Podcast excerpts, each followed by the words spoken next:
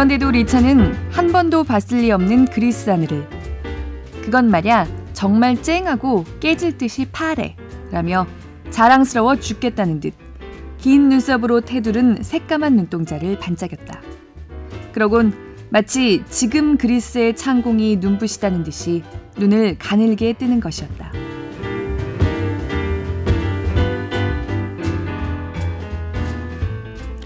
골라 듣는 뉴스룸 북적북적 책 읽는 시간. 저는 권애리 기자입니다. 아, 오늘 뭘 읽을지 고민하다가 요즘 주로 북적북적에서 신간을 많이 읽은 것 같아서 오랜만에 나온 지 조금 된 책을 골라봤습니다. 일본의 동시통역사 겸 에세이스트, 소설가로 활동했던 요네하라 마리의 논픽션, 그러니까 자신의 실제 인생 경험에 대해 풀어놓은 프라하의 소녀시대입니다. 네, 북적 북적에서도 심영구 기자가 미식 견문록이란 요네하라 마리의 에세이집으로 이 작가를 소개한 적이 있습니다. 그때 들으니까 그 요네하라 마리의 많은 저서 중에서도 이 책을 좋아하는 작품으로 꼽으면서 그렇지만 소녀들이 너무 많이 나와서 낭독은 포기했다고 얘기를 하더라고요. 사실 저도 제 소녀들의 수다를 낭독하는 거는 좀 부담스럽습니다.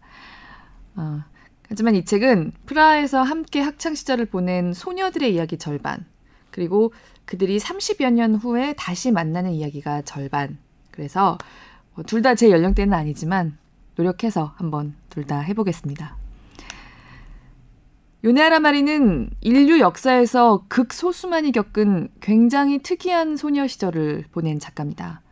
1950년생인 요네하라 마리의 아버지는 일본의 대지주 집안에서 태어났지만 집안의 부를 모두 버리고 일본 공산당 운동에 투신했던 사람입니다. 1960년대 세계 각국에서 공산주의 체제를 추진하는 분위기가 여전히 활발하던 당시에 프라하에서 만들어졌던 공산당 이론지의 일본 대표로 선발돼서 프라하에서 활동했습니다. 그래서 10대가 된 마리는 세계 50여 개 나라에서 모인 이 공산당 대표들의 자제들과 함께 프라하에서 소비에트 학교란 곳을 다니게 됩니다.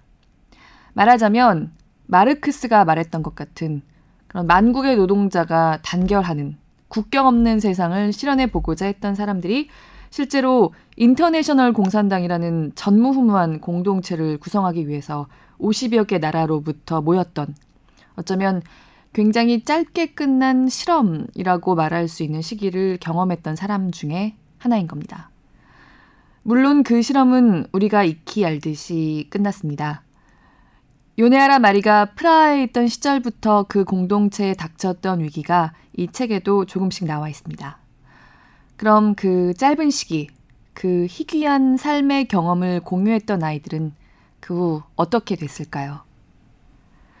이 책은 요네하라 마리 씨가 실제 자신과 친구들의 소녀 시절과 긴 시간이 흐른 뒤에 재회를 다룬 이야기입니다. 이 책에서 마리는 그 소녀 시절 친구들 가운데 그리스인 리차, 루마니아인 아냐, 유고슬라비아 연방에서 온 야스나 이 세 명과의 추억과 재회를 이야기합니다. 별거 아닌 것 같은 상황이나 이야기들 속에도 가만히 들여다보면 그야말로 격동의 연속이었던 현대사와 체제의 변화 속에서 이 개인 개인 한 명한 한 명이 얼마나 영향을 받았는지 우리가 익히 알거나 짐작할 수 있는 또는 감히 상상할 수도 없는 슬픔들이 깊게 배어 있습니다. 상투적인 말이긴 하지만 한 번 집어들면 내려놓기 힘들고 마지막엔 굉장히 아프고 씁쓸한 마음으로 이들의 평안을 기도하게 됩니다. 저는 이 중에 어떤 친구 얘기를 읽을까 너무너무 고민을 하다가 책 맨 앞에 나오는 그리스인 친구 리차의 이야기를 골랐습니다. 50여 개 나라로부터 온 인터내셔널 공산당 대표의 아이들이 모였던 이 희귀한 학교가 가장 활기찼던 시절의 분위기를 엿볼 수 있고 이 중에선 그래도 가장 웃으면서 때로는 좀 흐뭇한 마음으로 읽어내려갈 수 있는 이야기라서 그렇습니다. 좀 더 씁쓸하게 아프게 곱씹게 되는 아냐와 야스나의 이야기도 기회가 되면 꼭 한번 만나보시길 권하고 싶습니다. 낭독을 허락해 주신 마음 산책에 감사드립니다.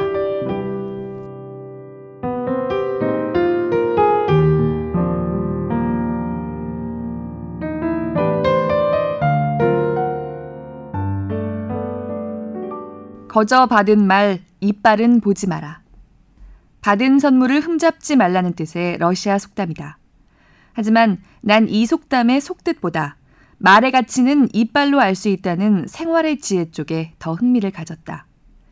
시장에 말을 사러 가서 눈썰미 있게 봐둔 말 가까이 다가가면 말 주인은 다른 건 다 제쳐두고 말의 위아래 입술을 뒤집어 잇몸까지 보여준다.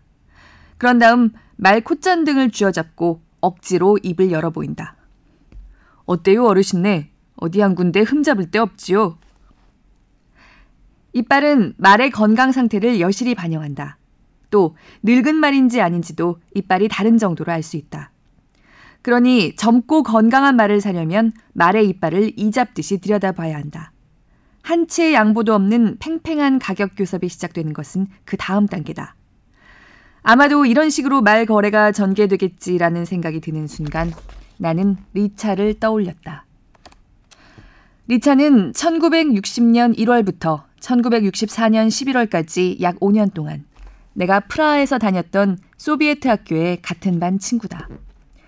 그리스인인 리차 아버지는 군사 정권의 탄압에서 벗어나 동유럽 곳곳을 전전하다가 체코슬로바키아로 망명한 공산주의자였다. 리차의 부모님이 조국 그리스를 뒤로한 것은 제2차 세계대전 직후였으니 리차와 오빠인 미체스가 태어나기도 전이다. 미체스는 유고슬라비아에서 태어났고 리차는 부모님이 한때 몸을 숨겼던 루마니아의 어느 시골 마을에서 태어나 다섯 살때 가족 모두가 프라하로 이주해왔다. 그런데도 리차는 한 번도 봤을 리 없는 그리스 하늘을 그건 말야 정말 쨍하고 깨질 듯이 파래 라며 자랑스러워 죽겠다는 듯 긴 눈썹으로 테두른 새까만 눈동자를 반짝였다. 그러곤 마치 지금 그리스의 창공이 눈부시다는 듯이 눈을 가늘게 뜨는 것이었다. 단 한 점의 구름도 없는 새파란 하늘이 또 새파란 바다에 비쳐서 한도 끝도 없이 펼쳐진 거야. 파도는 방금 빨아넣은 냅킨처럼 하얀 물보라를 일으키고 정말이지 마리한테도 보여주고 싶어. 도대체 몇 번이나 이 말을 들었을까? 그때마다 늘 잔뜩 찌푸린 회색 구름이 드리워진 프라하의 하늘 아래서 어쩌면 영원히 돌아갈 수 없을지 모르는 조국을 그리는 리차 부모님의 심정을 생각하곤 했다. 리차 부모님의 일터는 우리 아버지가 다니시는 평화와 사회주의 재문제라는 잡지의 편집국이었다. 그 잡지는 공산주의 운동의 이론지였다. 옛날에는 모스크바에 본부를 두었으나 각국의 공산주의 운동을 일원적으로 지도해온 제3인터내셔널이 1943년에 해산하면서 루마니아의 부크레슈티에 본부를 두게 된 공산당인 노동자당 국제정보국이 1956년에 다시 해산한 뒤에 프라하에 설립된 편집국이다. 말하자면 세계 각국의 공산주의 정당으로서는 유일하게 남은 상설 국제 교류 기관인 셈이었다. 우리 아버지는 일본 공산당에서 파견된 편집위원회 멤버였고 리차 아버지는 아마도 그리스 공산당을 대표하는 역할을 하셨던 것 같다.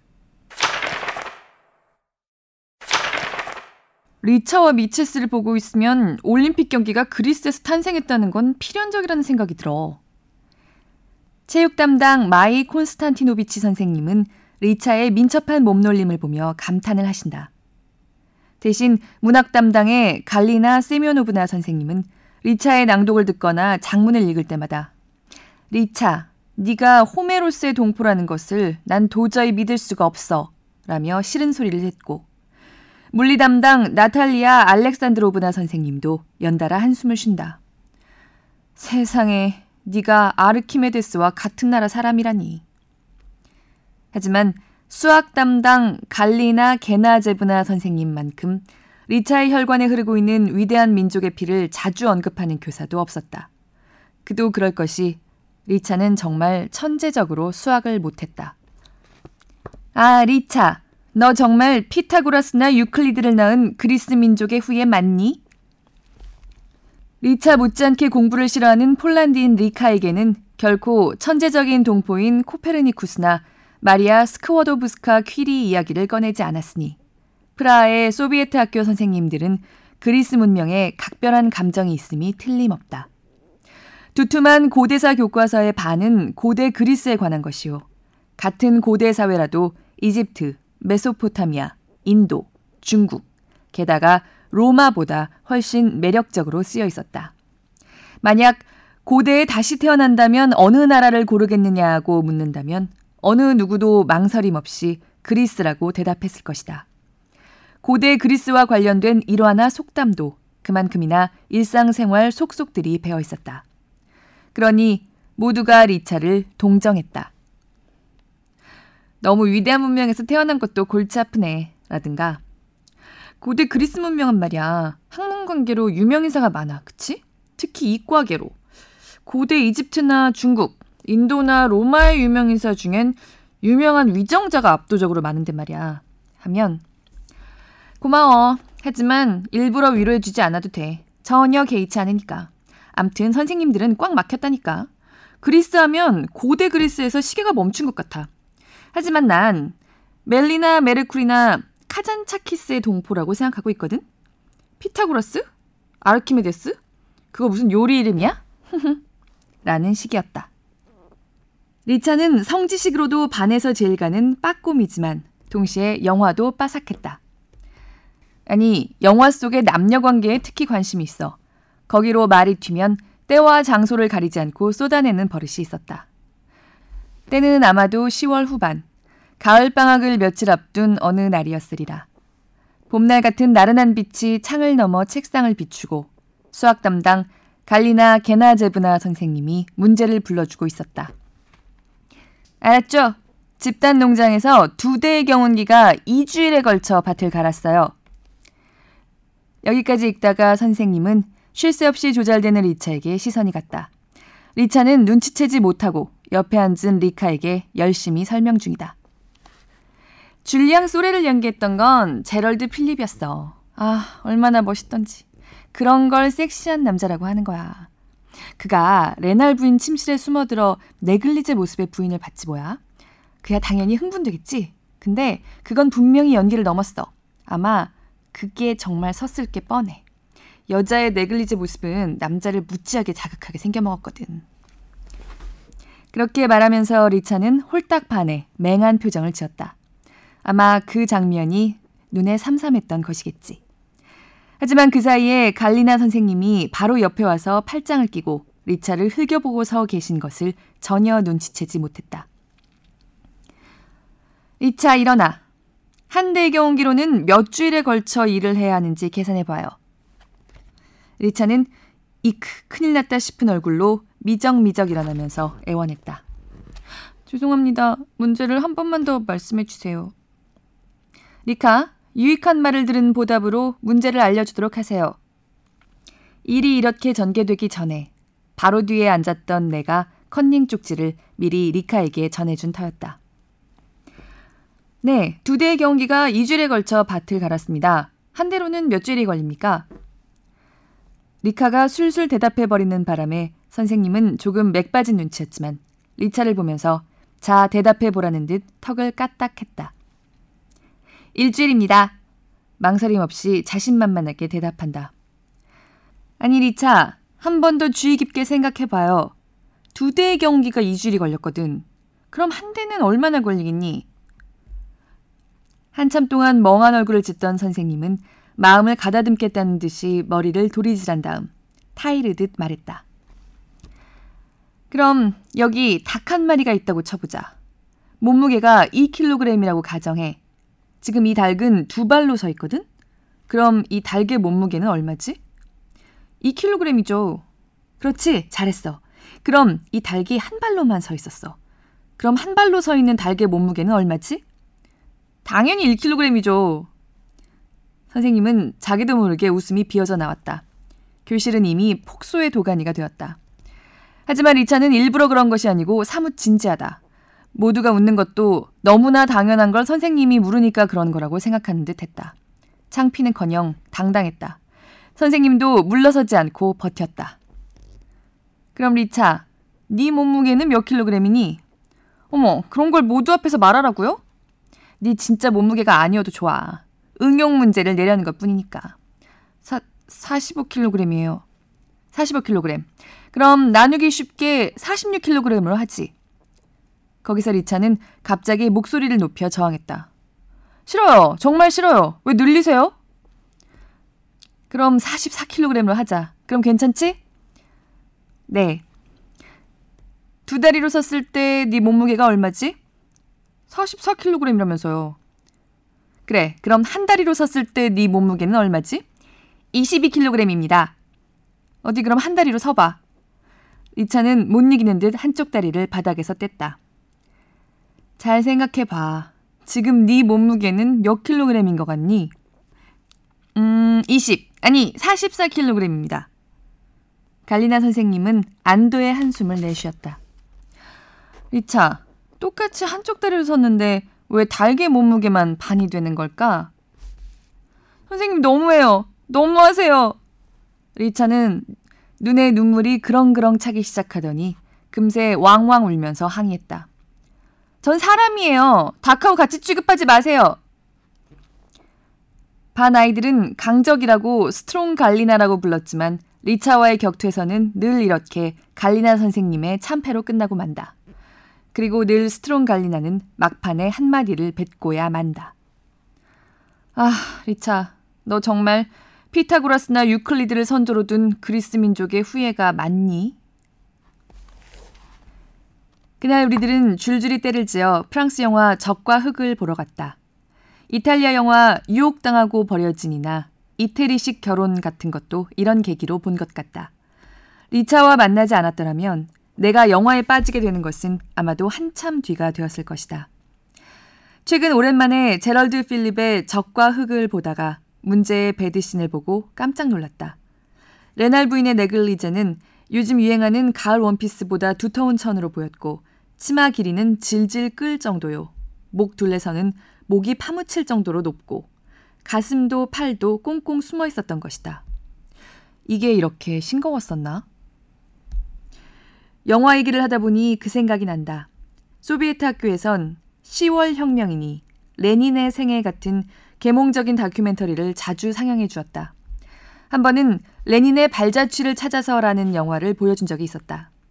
레닌의 고향인 워르가 호반의 소도시 신비르스크, 학창 시절을 보낸 카잔시, 시베리아의 유배지, 망명에 섰던 스위스나 체코의 맨션 등 그가 묵고 간 장소와 혁명 후 거주한 크렘린 일각을 시대 순으로 소개해주는 이른바 레닌의 발자취를 답사한 성지 순례 같은 느낌을 주는 영화였다. 이걸 모두가 모여 보고 있는데 강당의 어둠 속에서 옆에 앉아 있던 리차가 중얼거렸다. 마리, 레니는 꽤나 잘 살았나 봐.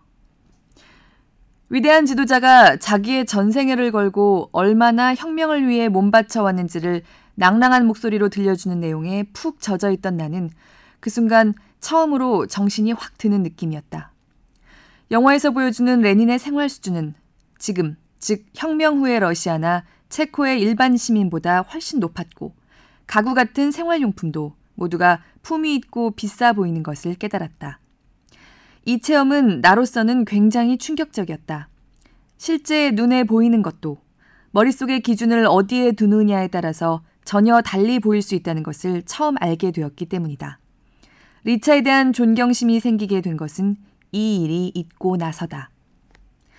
노동자 농민의 해방을 역설한 레닌 스스로가 사실은 생애에 단 한 번도 노동으로 자기 생활을 꾸린 적이 없다는 사실이며 지주로서 소작인에게 소작료를 받아 생활해 왔다는 사실을 확인한 것은 최근이다. 겨우 열 몇 살 배기 나이로 본질을 꿰뚫어 본 리차의 냉철한 리얼리즘은 지금 생각해도 놀랍다.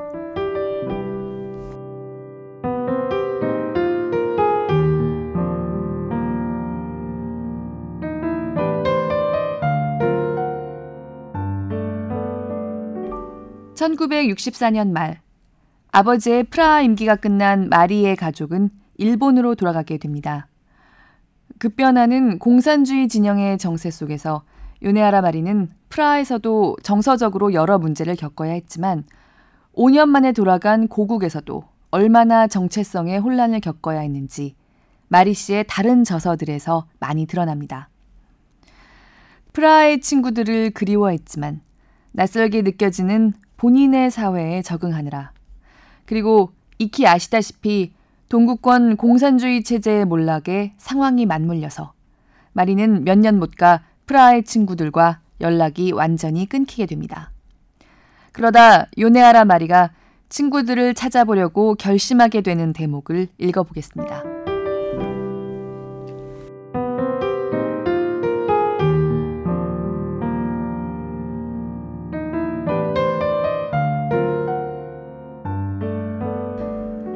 그때부터 나는 입시 공부가 점점 힘들어졌고 일본의 교육 제도니 인간 관계에 적응하느라 지쳐갔다.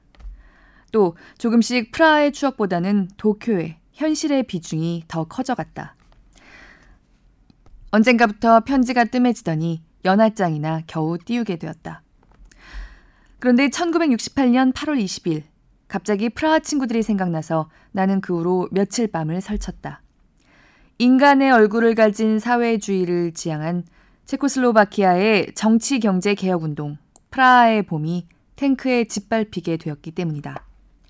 지금까지 사회주의 국가에서는 상상할 수도 없었던 여러 종류의 정치적 노선을 용인하고 언론의 자유를 확대하는 대담한 개혁을 착착 진행해 갔으며 이것이 잘 되면 사회주의에도 희망이 있겠다 싶을 바로 그때 바르샤바 조약기구 군대의 전차가 체코슬로바키아를 점령하여 개혁파를 탄압하기 시작한 것이다.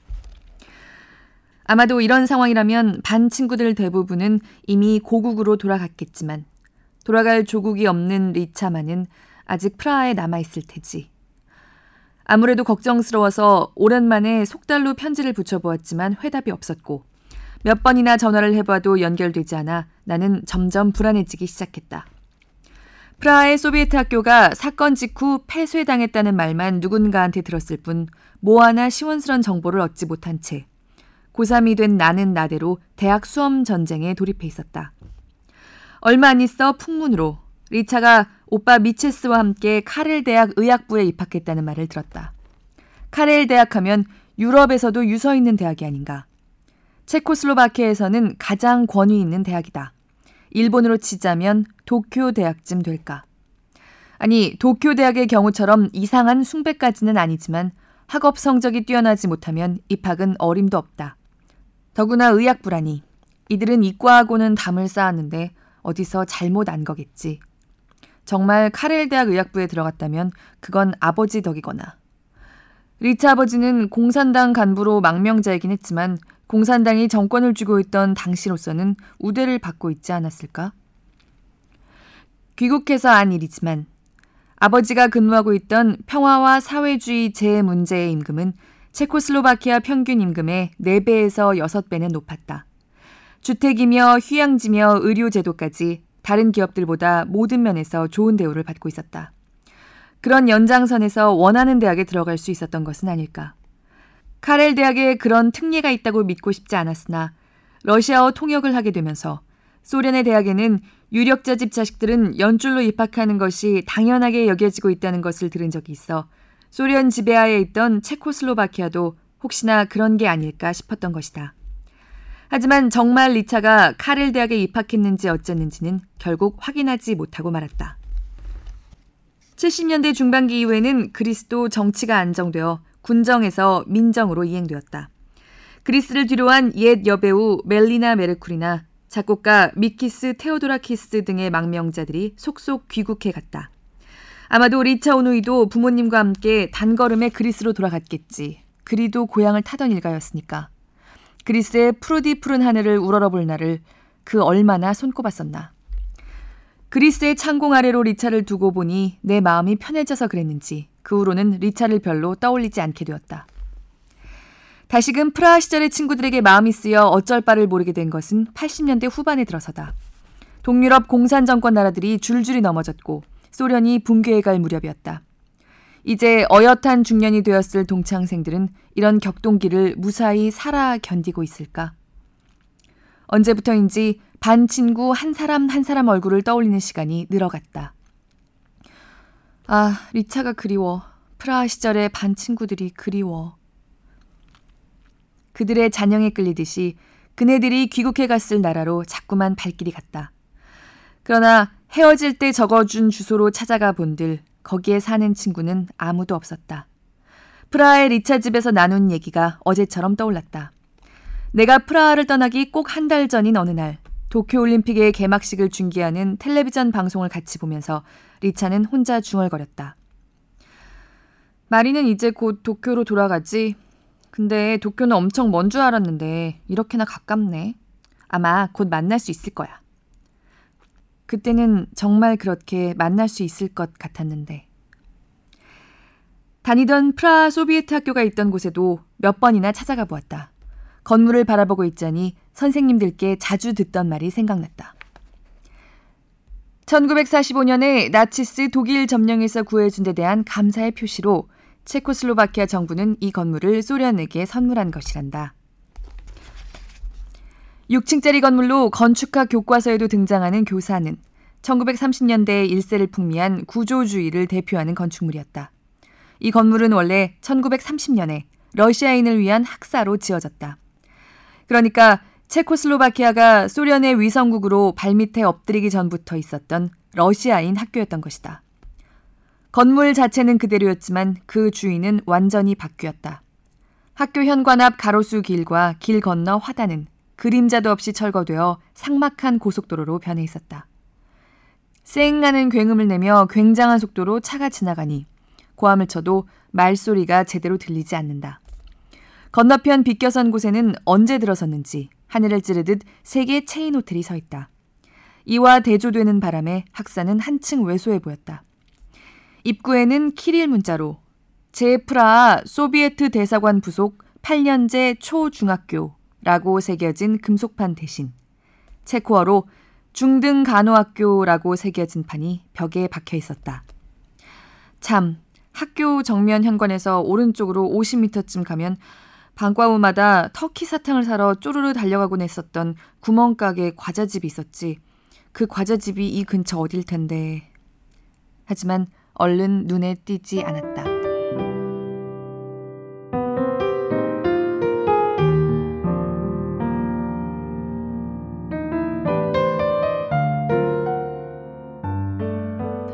이제는 사라진 소비에트 학교에는 친구들을 찾아갈 기록 하나 남아있지 않았습니다.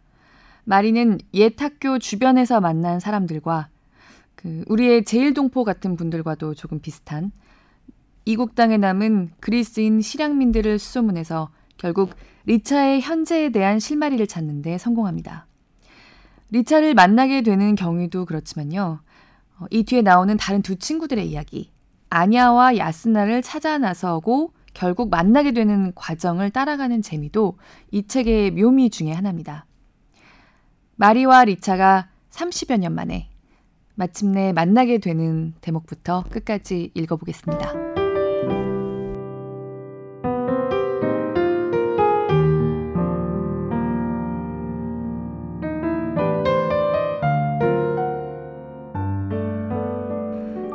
에반겔로스 씨 계세요? 여자는 걸레질을 멈추지 않고 턱으로 가게 안을 가리켰다. 게임기 세대 중 한 곳에 정신을 팔고 있는 손님 뒤 맥주컵을 들고 앉아 있는 남자를 가리키는 건가? 내 인기척의 뒤를 돌아본 남자는 초로라는 말을 해도 될 법하나 나도 모르게 한 발자국 뒷걸음칠 만큼 미남이었다. 이곳은 영화 세트요. 그는 대중식당의 주인을 연기하는 배우라고 착각할 만큼 압도적인 미남이었다. 게다가 어디서 만난 듯한 느낌도 들었지만 똑바로 보기가 두려워 눈을 내리깔고 더듬더듬 말했다. 파파도풀로스 교수님 소개로 왔습니다. 체코에 사는 그리스인에 대해 많이 아신다고 들었어요. 갑자기 와서 죄송합니다. 30년 전에 헤어진 친구를 찾고 있어요. 이름은? 리차, 리차 파파도풀로스. 오빠 이름은 미체스였어요. 네, 조카요. 네? 소틸리아는 누나 딸이고 드미트리오스는 아들이란 말이야. 그 순간 내 기억의 회로가 이어져 나도 모르게 외쳤다. 그러고 보니 리차 어머니랑 똑같으세요. 외친 채로 한동안 말이 나오지 않았다. 머릿속이 부글부글 끓고 있었다. 리차에 관한 단편적인 기억들, 리차를 찾는 동안 주어들은 여러 정보가 뒤엉켜 끓는 점에 달해 여기저기로 튀고 있는 중이었던 것이다. 그것도 물어봐야지 이것도 알아놔야지 하던 의문이나 수수께끼가 뒤범벅이 되어 기껏 물어본다는 소리가 멍청하게도 리차는 소틸리아였군요. 였다. 그렇지. 리차는 소틸리아의 애칭이고 미체스는 드미트리오스의 애칭이지. 그럼 카렐 대학 의학부 졸업생 명부에 있던 소틸리아 파파드플로스는 역시 리차가 맞네요. 내가 생각해도 덜 떨어진 소리라 답답했다. 음, 틀림없어. 그보다 좀 앉지 그러우. 에반겔로스 씨는 옆에 의자를 당겨 날 앉히더니 자신도 비스듬히 마주 앉았다. 그 명부에 아버지 주소가 서독의 하나우시로 적혀 있었어요. 그건 아, 그땐 누나 부부가 서독으로 이민 간 지 얼마 되지 않았을 때지. 맨 처음 자리 잡은 곳이 하나우시였어. 하나우시는 우리 고모가 사는 곳이었거든. 거기서 있는 돈 없는 돈 탈탈 긁어서 음식점을 냈지만 1년도 버티지 못했지. 네? 왜 그런 그 학자 타입의 리차 아버지가 장사에 손을 댔으리라고는 생각지도 못했다. 프라하에서 살 수가 없게 됐거든. 자영에게 정치적으로 문제가 생겼어. 정치적인 문제라니요? 바르샤바 조약기구 군대에 체코 침공을 결사 반대한다는 논설을 폈거든. 그것도 하필이면 공산당 앞잡이 기관 같은 데서 말이야. 평화와 사회주의 재문제의 편집위원회 석상에서 말입니까? 그렇다네. 바보도 큰 바보지, 자영은 참. 그 다음 회의에서 자기 비판에 서명을 하는 것이 마지막 통첩이었어. 물론 거부할 게 뻔하니 그 자리에서 당장 못 가지. 갈 곳이라도 있으면 좋지. 맞아, 일본 대표처럼 말이야. 망명자요.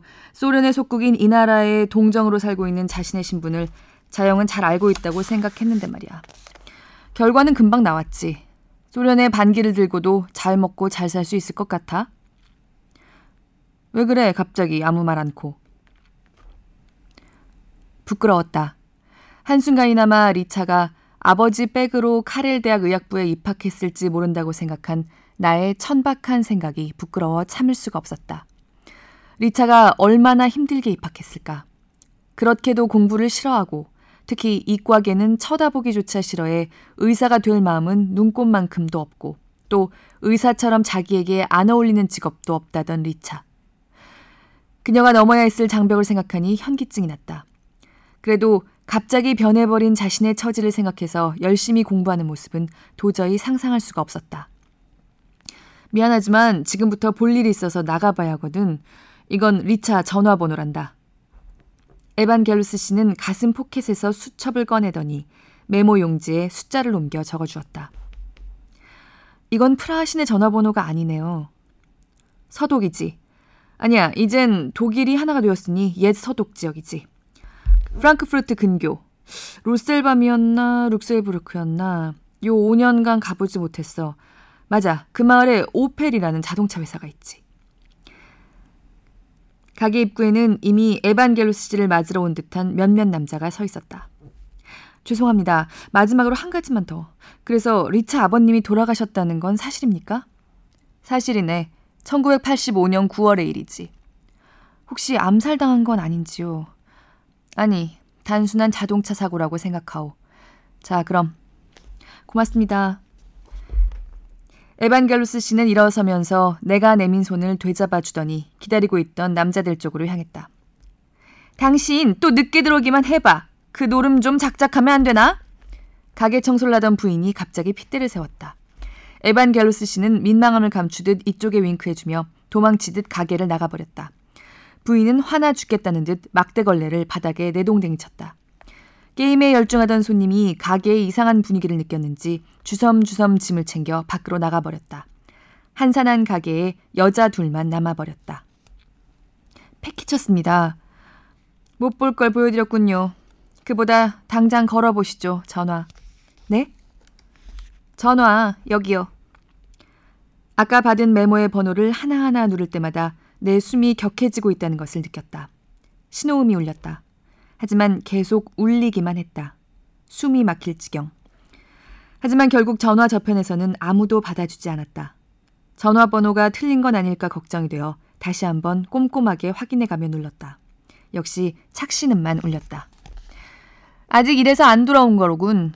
지금 커피를 끓일 테니 한 잔 마시고 가요. 부인의 얼굴은 주름이 눈에 띄긴 하나 잘 보니 이목구비가 반듯한 미인이었다. 젊었을 때는 상당한 미인이었으리라. 어, 이 커피 터키풍이네요. 그리스풍이라고 해줘요. 처음 보는 부인의 매력적인 웃음에 나도 모르게 외쳤다. 갈리나 마슈크? 리차가 옛날에 미남 외삼촌과 사귀던 배우라고 자랑하던 체코 영화배우 이름을 말한 순간 부인의 얼굴에 핏기가 싹 없어졌다. 그래, 그년만 없었으면 내가 이 고생을 안 해도 됐는데. 영화 주역 자리를 갈리나하고 경쟁하다가 진 나는 갈리나 남자를 뺏는 걸로 원수 갚았다 싶었지. 근데 그게 갈리나가 남자를 버릴 때 쓰는 상투적인 방법이었다는 걸 알게 된 건 3년도 지나지 않아서야. 갈리나와 경쟁한 상대들은 죄다 갈리나가 놀다 버린 헛남자를 죽게 되는 거지. 기똥찬 여자지. 아, 덕분에 인생 쫑났어. 아줌마, 소시지 흑맥주 세트 5인분이요. 여기요, 감자 크레이프에 배추 초절임 2인분. 어느새 가게는 귀갓길에 오른 사람들로 붐비기 시작했다. 일에 방해가 되었네요. 폐 많이 끼쳤습니다. 이만 일어서겠습니다. 그럴라우? 그럼 잘 가요. 리차 만나면 안부 전해주고. 저희랑 같은 피가 흐른다고는 상상이 안 될 정도로 된 사람이야, 걔는. 부인은 일어서서 주방으로 향했다. 조금 전 자기의 운명을 저주하던 불쌍한 나고자의 표정은 사라지고 기세 좋게 씩씩한 모습이 되어 아름다웠다. 또다시 이 가게가 영화 세트가 된 것 같은 착각이 들었다. 버스를 갈아타가며 숙소로 돌아오니 저녁 8시였다. 당장에 전화통을 붙들었다. 수신음 단 한 번에 저편에서 수화기를 들어주었다. 남자 목소리였다. 독어로 여보세요라고 하는 듯 했다.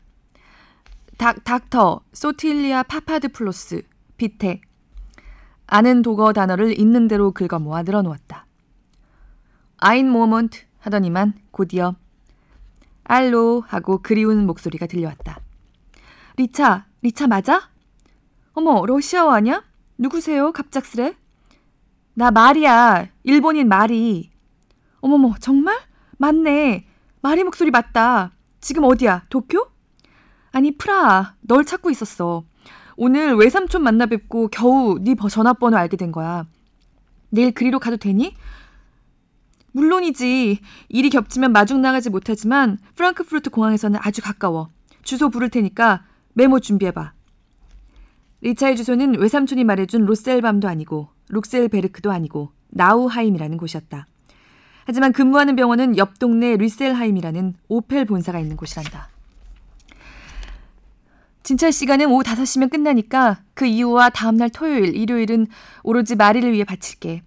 근데 내일은 일이 손에 안 잡힐 것 같아. 환자들에게는 재난이네. 그것보다 숙소는 어떻게 할래? 우리 집에 와. 사양할 거 없어. 사양은 아니지만 네 남편분과는 초면이 될 텐데 좀 그렇잖아. 그래? 그럼 우리 집 가까이에 좋은 호텔이 있으니까 예약해 줄게. 자동차 전시회가 있으면 끔찍하게 비싸지만 지금은 비수기라서 꽤 싸게 묵을 수 있어. 호텔 이름과 주소, 전화번호를 받아 적었다. 그리고 하고는 리차도 나도 입을 다물었다. 말하고 싶고 듣고 싶은 게 산더미 같은데 지금 말문을 열면 본물처럼 터져나와 밤새고 또 밤새도 다 못할 것이 뻔했다. 전화 요금만 해도 천문학적인 숫자가 될 거고. 조금만 참으면 되니까. 그래, 참자, 참아. 그런 제동이 걸린 것이리라. 그럼 같은 말이 리차 입에서도 나왔다. 매일 만날 때 하던 그대로의 인사. 보통은 금방 다시 만날 사람들끼리 나누는 인사. 그럼 멋대가리 없는 간단한 이 한마디에 솟구쳐 오르는 천만 가지 감정을 대신해 수화기를 놓았다. 당장에 루프트한자 비행사 예약 데스크에 전화를 걸어 오후 1시 편으로 잡았다. 차편과 시간을 수첩에 적고 나니 온몸에서 힘이 쭉 빠져나갔다. 망연자실한 상태로 얼마나 그러고 있었을까. 한참 그러고 있자니 이번에는 온몸의 피가 부글부글 끓어오르는 듯 했다. 오늘 밤 자긴 다 글렀다. 진료실 문을 밀고 들어가니 간호사 같은 사람이 뭐라고 독어로 물어왔다. 그 뒤에 리차 아버지의 얼굴이 보였다.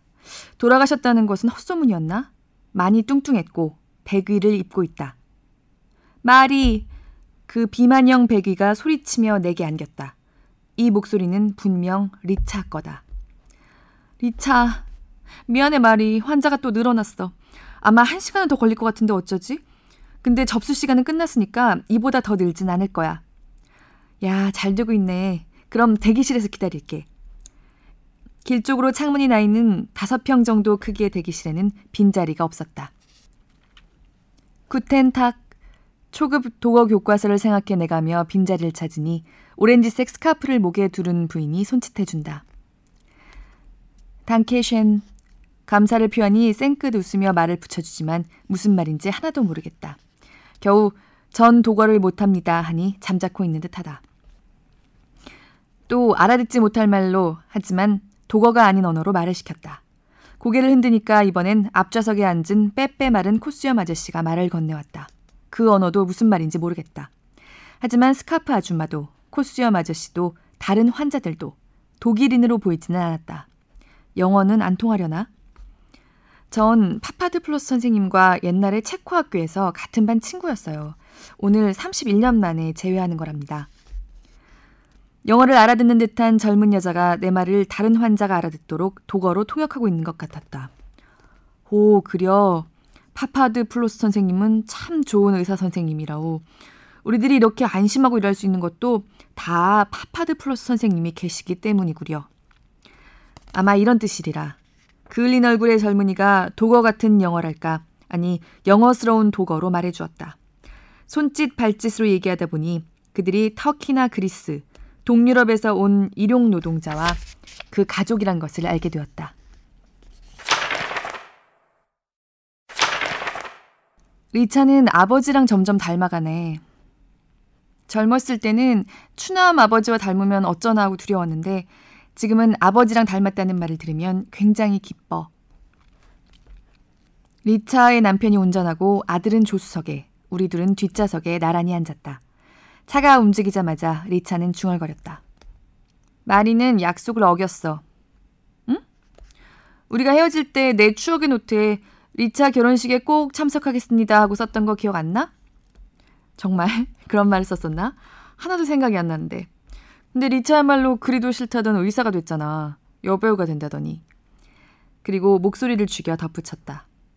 남자들 줄 세워놓고 사귈 거랬잖아. 그랬었나? 사실은 얼마나 겁쟁이였는데.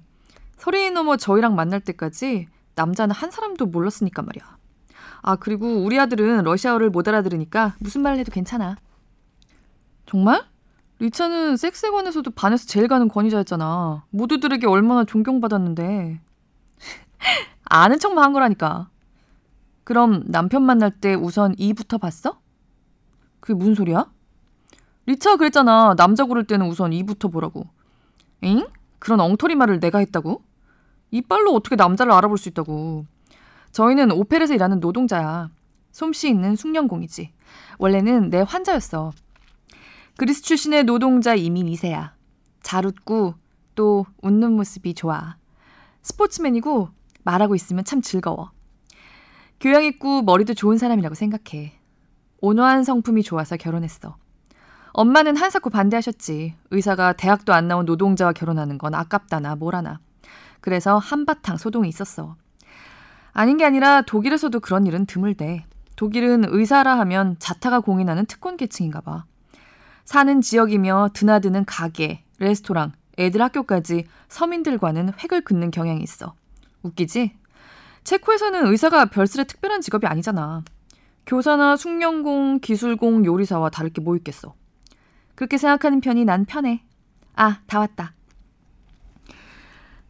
리차 말대로 특별히 호화스럽지도 그렇다고 조촐하지도 않은 그냥 보통 집으로 14층 건물의 12층, 방 4개짜리 맨션이었다. 살림 도구도 결코 사치스럽지 않았다. 거실 소파 뒤의 벽면에는 아름다운 부인이 그려진 큰 초상화가 걸려 있었다.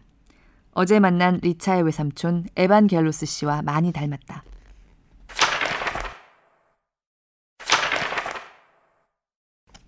그럼 전 잠깐 자리를 비우겠습니다만 곧 돌아오겠습니다. 편히 계세요.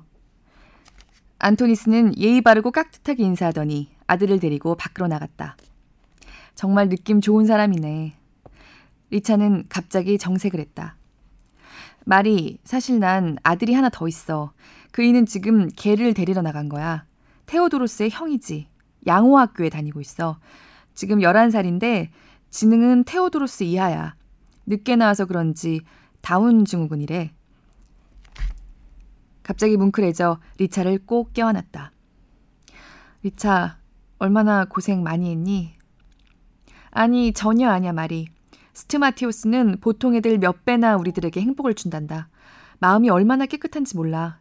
사람들을 의심하거나 남을 골탕 먹인다거나 이런 게 전혀 없어. 천사 같은 마음을 가진 아이란다. 걱정스러운 건 우리들이 개보다 일찍 죽으면 어떻게 하나 싶은 것밖에. 하지만 이런 애들은 오래 못 산다니까 그게 그나마 위안이야. 아, 홍차가 식었네. 다시 데워올게. 보트를 들고 부엌으로 뛰어들어간 리차는 한참이나 돌아오지 않았다. 미안 미안 물이 금방 안 데워지네. 그렇게 말하며 포트를 테이블 위에 놓는 리차 눈이 빨갰다. 머쓱했는지 눈을 깔고 시선이 마주치는 것을 피하는 듯 했다. 화제를 바꿔야겠다. 참 리차 뭐 하나 물어도 돼? 너 왜 그리스로 돌아가지 않았어? 그리스도 민주화되어서 언제라도 돌아갈 수 있잖아. 얼마나 푸른 하늘을 자랑했니? 난 그런 네가 그리스에 살 거라고 믿어 의심치 않았는데. 그래, 네 말대로야 말이. 군정이 넘어간 게 1978년. 당장이라도 날아가고 싶었는데 비자가 안 나와서 겨우 가게 된 게 81년이었어. 꿈에서까지 본 그리스 창공은 정말 아름다웠어. 눈이 짓무르도록 우러러보고 또 봐도 질리지 않더라. 그런데 말이 그리스에서 아름다운 건 푸른 하늘밖에 없었어. 가장 참을 수 없었던 건 여자를 사람 취급 안 한다는 거야. 또 아이들을 무지막지 귀여워하는 건 좋은데 개와 고양이 같은 동물을 학대하는 건 못 보겠어. 게다가 화장실의 그 불결함은 정말 견딜 수 없었지. 결국 난 유럽 문명에서 태어나 자란 인간이라는 걸 깨달았어. 그래서 독일인이나 독일 생활은 만족해? 아니, 전혀. 물론 결벽증인가 싶을 정도로 청결한 공공시설은 기분 좋게 쓰지만 여긴 돈이 만능인 사회야. 문화가 없어.